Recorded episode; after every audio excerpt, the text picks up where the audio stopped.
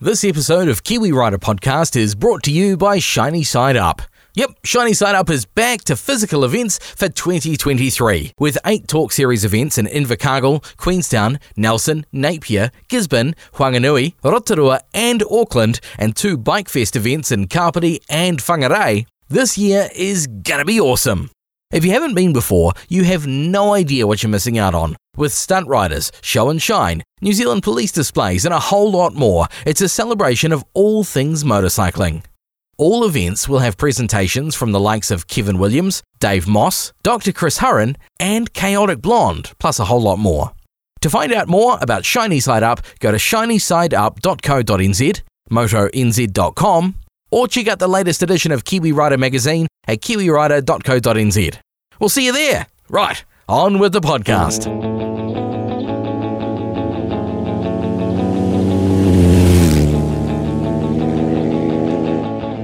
Welcome to High Beam, a BMW Motorrad New Zealand podcast produced by Kiwi Rider, celebrating 40 years of GS. Join us at the GS Rally, Wairarapa, November 2020, in association with BMW Motorrad New Zealand. All bikes welcome. For more info, head to facebook.com forward slash GS Rally NZ. That's G S R A L L Y E N Z.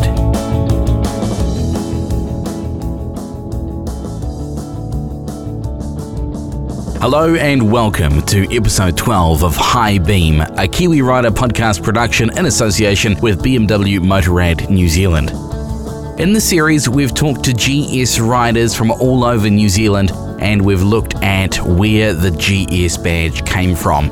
From way back in the late 70s, early 80s with the R80 G/S and moving on to the R100 GS, and now we look at the latest iteration of the top of the Monty BMW R1250 GS Adventure. This story from June 2019, Volume 1 of Kiwi Rider, written by Ben Wilkins and Jock McLaughlin. BMW's R1250 GS Adventure is a big bike that likes to party, so we took it for a lap of Mount Taranaki. Initial thoughts by Ben Wilkins, second opinion by Jock McLaughlin. BMW's R1250 GS Adventure, or GSA for short, is a big, big bike. A behemoth among its adventure motorcycling brethren. Take a moment to cast your gaze forwards over the seat from the back of the bike. It's simply gigantic. To be honest, I wasn't particularly looking forward to riding it. There's just so much of it.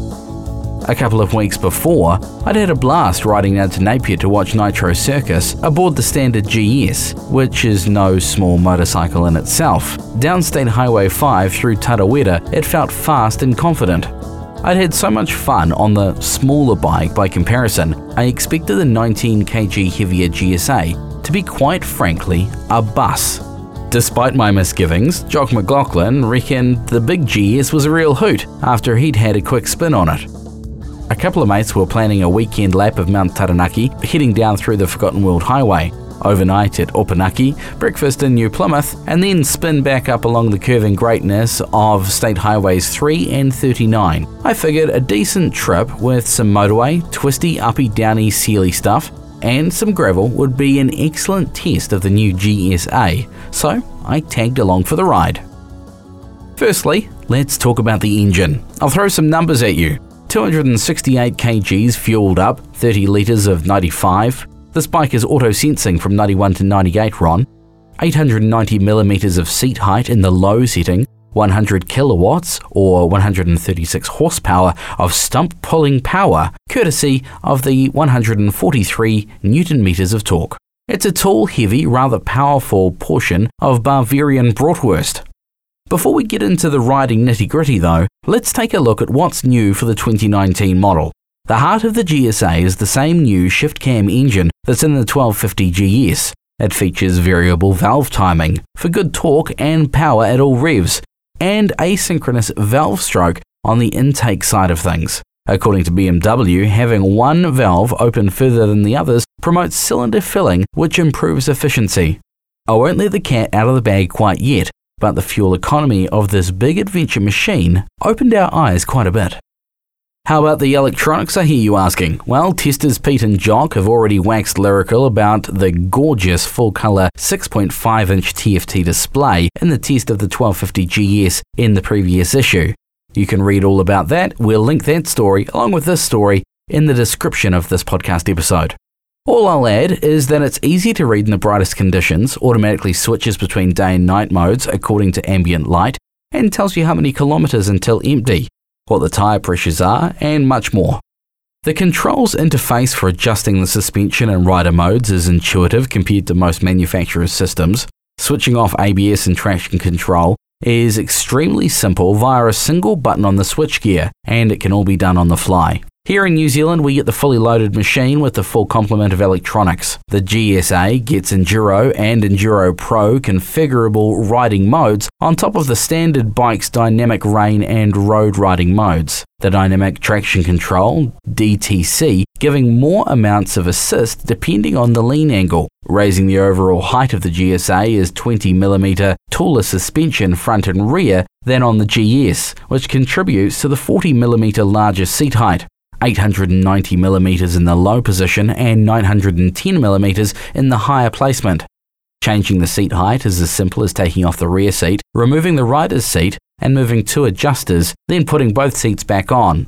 At roughly 6 foot tall with longer legs, I set it in the low position and left it at that. I'm sure riders of Jock's 6 foot 2 inches stature and taller would appreciate an even taller seating position. Right, let's get into the riding of the bike. Picking up the bike from Jock's Back Blocks property was the first time I'd really had a good look at the new machine since the BMW Adventure launch we covered in April Volume 1 of Kiwi Rider magazine. As I said earlier, my machine of choice was the 1250 GS. I'd ridden it to Hawke's Bay and back and was seriously impressed by the bike, pretty much because it looked like it was half the size of the GSA. Getting the GSA off the centre stand was a nerve wracking affair that didn't really subside with use. This is just a really big bike, and that's it. Sat astride the beast, my feet were almost flat on the floor, but not quite. In the taller seating position, I was on the balls of my feet, and there's no way I could get it off the centre stand while on the bike. I opted to use the side stand the majority of the time. Leaving Jock's place with tank bag and tail bag strapped to the bike, with a mid morning rendezvous to meet up in Cambridge with Matt, Ray, and Mike, I was straight on to twi- then it was straight on to twisty roads. This was my first surprise. The Bavarian bus didn't feel anything like its visual size would suggest. The weight and size of the bike quite literally melted away, leaving an agile, easy steering machine quite the trick. I'll come back to this later. With a couple of hundred clicks to go, I set about playing with all the settings, modes, and screen positions. There's electronic suspension, dynamic ESA, which means the damping control of both the front and rear suspension units automatically adjust according to the riding state and the way the rider is riding. There's also automatic load compensation. As the first part of the trip was on the motorway, I selected comfort and road engine settings. Jock had been raving about the dynamic mode, but I wanted to get used to the normal settings before fiddling. BMW's Telelever front suspension system is a system that divides riders. Jock isn't a fan. However, I was almost mesmerized by the way the fork stanchions were fluttering up and down on the motorway with not a single bump making its way through to me. Truly impressive. Motorway overtaking is a simple affair. Just leave it in top gear and wind open the throttle. There's huge amounts of grunt from this motor. Picking up the boys in a wet and misty Cambridge gave the opportunity to try the traction control on polished tar seal. Wet polished tar seal and a grunty motor don't usually mix well. BMW's traction control just works. Pretty much seamlessly, stopping the rear sliding under acceleration on the slippery bits. It just doesn't accelerate, sensing the merest hint of slip and dialing back the power. It was on the stretch of State Highway 4 just before Otorohanga that the first noun was applied to the GSA waft. The GSA can only be described as a motorcycle that wafts along, quite effortlessly. With the suspension and engine both set in dynamic modes, the GSA was able to cut through the fast flowing corners in a way that you might not expect composed and dynamic. From Otorohanga, the Forgotten World Highway, through everything possible at the big GS. Twists, turns, ups, downs, patches of gravel on the seal, cow shit, mud, you name it, it was all there. The GSA's motor and handling here made it feel like a big wafty supermoto. Just absolutely hilarious fun. I wouldn't have believed this bike could be so composed while riding fast if I hadn't experienced it myself. Up next, the 12 odd kilometre section of gravel saw the GSA and Matt's little Honda CRF 250L Rally pull away from the road bikes. While the tyres were okay, a set of something like Continental's TKC 80s would have made things more sure footed. A quick press of the ABS and TC button had both systems switched off to help in the gravel. It's only really here that the GS let its facade slip, its weight would be noticed and felt. But the faster I rode, the better it felt. Fortune favours the brave here. The 1250 GSA runs on Bridgestone Battlax Adventure A41 tyres, which are described by Bridgestone as 90% road and 10% off road. They were certainly adequate for the gravel on the Forgotten World Highway, but they really shone through on the bumpy, twisty tar seal. It didn't matter if it was dusty, wet, or a mix of both. Both the front and rear tyres offered huge amounts of grip from cold. Bridgestone says the A41 has a 9% higher friction coefficient in the wet and a 5% bigger contact patch. All I know is that the tyre can be hooned on from cold and there's a huge amount of grip. As an all-round tyre, this is a cracking OE fitment for the BMW, which would allow you to do all the road miles you like and not have to worry too much when you get to some gravel sections. An obligatory lunch at the Republic's Hotel went down well before we struck out for Opunake via New Plymouth for the evening's beer supplies. The boys paused for fuel in Stratford, but the big GS said it had another few hundred kilometres in it before it needed a splash, so I didn't bother. The morning after, we stopped for breakfast in New Plymouth, and the only thing left to do was the long trip back to Auckland. Fueling up in New Plymouth, I wasn't sure how comfortable the seat would be for one long hit. The GSA gets a flatter rally style seat, which doesn't look like it'll be as comfortable as the seat on the smaller GS, but I can confirm it's actually very good. Despite staying seated the whole way back, I was surprised it was so comfy.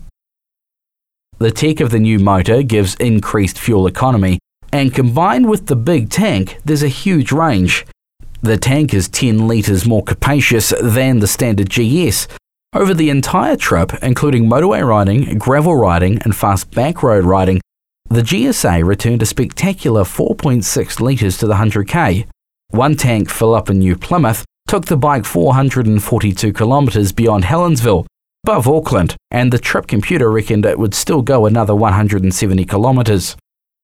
To put that into perspective, Ray's Yamaha MT07 returned 4.5 litres to the 100k on the same trip. It's quite simply phenomenal, giving the bike a range of over 600 kilometres on a single tank. There's something about the GSA that's more than the sum of its parts. The numbers suggest a beast of a bike, but a steeper steering angle and 21mm shorter wheelbase than the standard GS give it a poise the smaller bike just can't match. If you can physically sit astride the thing and keep it upright at a standstill, then we think it's a better bike than the standard GS. It's a party on two wheels, yet still supremely comfortable for distances. In fact, the GS was dubbed the party couch at some stage throughout the weekend, after the second, or possibly third, Big Bot of Tui. Party on. Those words by KR editor Ben Wilkins, now for a second opinion by KR test rider Jock McLaughlin. The BMW 1250 GSA is a stunning machine, even more so than its brilliant little brother, the standard GS, despite the bigger numbers all round. While the GSA seems bigger everywhere with longer suspension travel at both ends and a much larger fuel tank, it feels no bigger to ride. It is slim through the middle and where your knees rest when sitting. As long as you don't look down and see the massive fuel tank, the illusion won't be shattered. The single greatest thing about the GSA is the engine. It's simply incredible. Smooth, settled, and relaxed when necessary, then blisteringly quick when asked for, and finally, a wild, wheeling rip snorter when all the nano modes are turned off. The handling and suspension are a match for the engine, which is bloody high praise indeed. On the road, it was stable, connected, planted, and agile in equal measure, and because of this, its grunt and effortless steering would most likely embarrass a supermoto on twisting tarmac. It's really that good. The longer suspension travel, set in dynamic mode, only seems to enhance performance on road too. At no time does the long travel seem uncontrolled or wallowy, but it is more comfortable with greater overall plushness and control both on and off road. Of course, the 1250 GSA is not just a wonderful hoon machine, it is also an amazing mile eater with every creature comfort for rider and pillion and luggage. It has excellent weather protection in the form of a multi adjustable screen, heated hand grips, and wind deflection handguards. The TFT screen has more information than the average owner's manual, and it's super clear and easy to read. Really, for the rider who wants to travel all of New Zealand's highways and byways in awesome comfort and likes to up the pace, and maybe let it all hang out occasionally, the BMW 1250 GSA is a great choice. For full specs, photos, and a little bit more information on the BMW R1250 GS Adventure, check out Kiwi Rider magazine from June 2019, Volume 1. This episode of High Beam was written by Kiwi Riders Ben Wilkins and Jock McLaughlin, voiced and produced by Raymond Heron, Kiwi Rider Podcast 2020. Thanks for listening to High Beam, a BMW Motorrad New Zealand podcast produced by Kiwi Rider, celebrating 40 years of GS. Join us at the GS Rally, Wairarapa, November 2020, in association with BMW Motorrad New Zealand. All bikes welcome. For more info, head to facebook.com forward slash GS Rally NZ. That's G S R A L L Y E N Z. This episode of Kiwi Rider Podcast was brought to you by Shiny Side Up. Yep, Shiny Side Up is back to physical events for 2023 with eight Talk Series events in Invercargill, Queenstown, Nelson, Napier, Gisborne, Whanganui, Rotorua, and Auckland, and two Bike Fest events in Kapiti and Whangarei. This year is gonna be awesome. If you haven't been before, you have no idea what you're missing out on. With stunt riders, show and shine, New Zealand police displays, and a whole lot more, it's a celebration of all things motorcycling. All events will have presentations from the likes of Kevin Williams, Dave Moss, Dr. Chris Hurren, and Chaotic Blonde, plus a whole lot more. To find out more about Shiny Side Up, go to shinysideup.co.nz, motonz.com, or check out the latest edition of Kiwi Rider magazine at kiwirider.co.nz. And we'll see you there. Thanks for listening.